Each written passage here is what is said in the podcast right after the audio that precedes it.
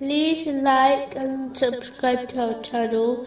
Leave your questions and feedback in the comments section. Enjoy the video. Moving on to chapter 42, verse 31. And you will not cause failure to Allah upon the earth.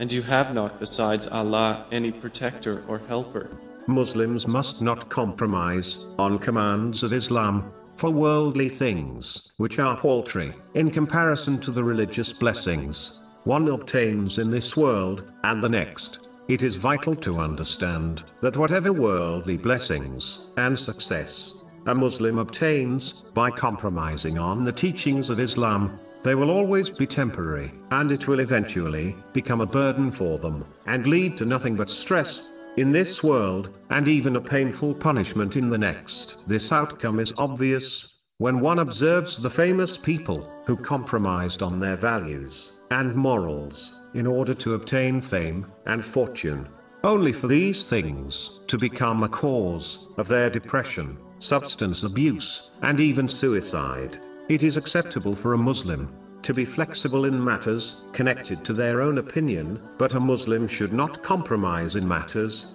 which Islam advises about.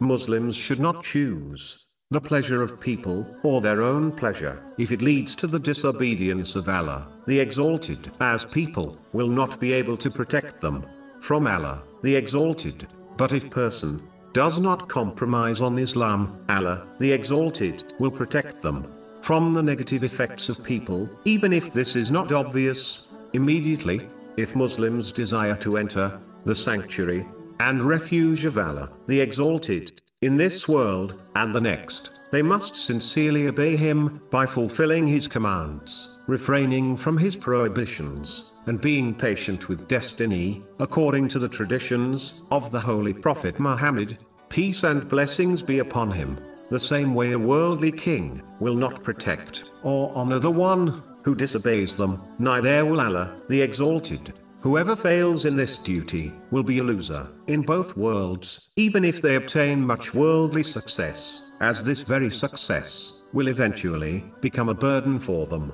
in both worlds. A Muslim must act on this divine attribute by safeguarding every trust they possess, such as their blessings, by using them according to the teachings of Islam.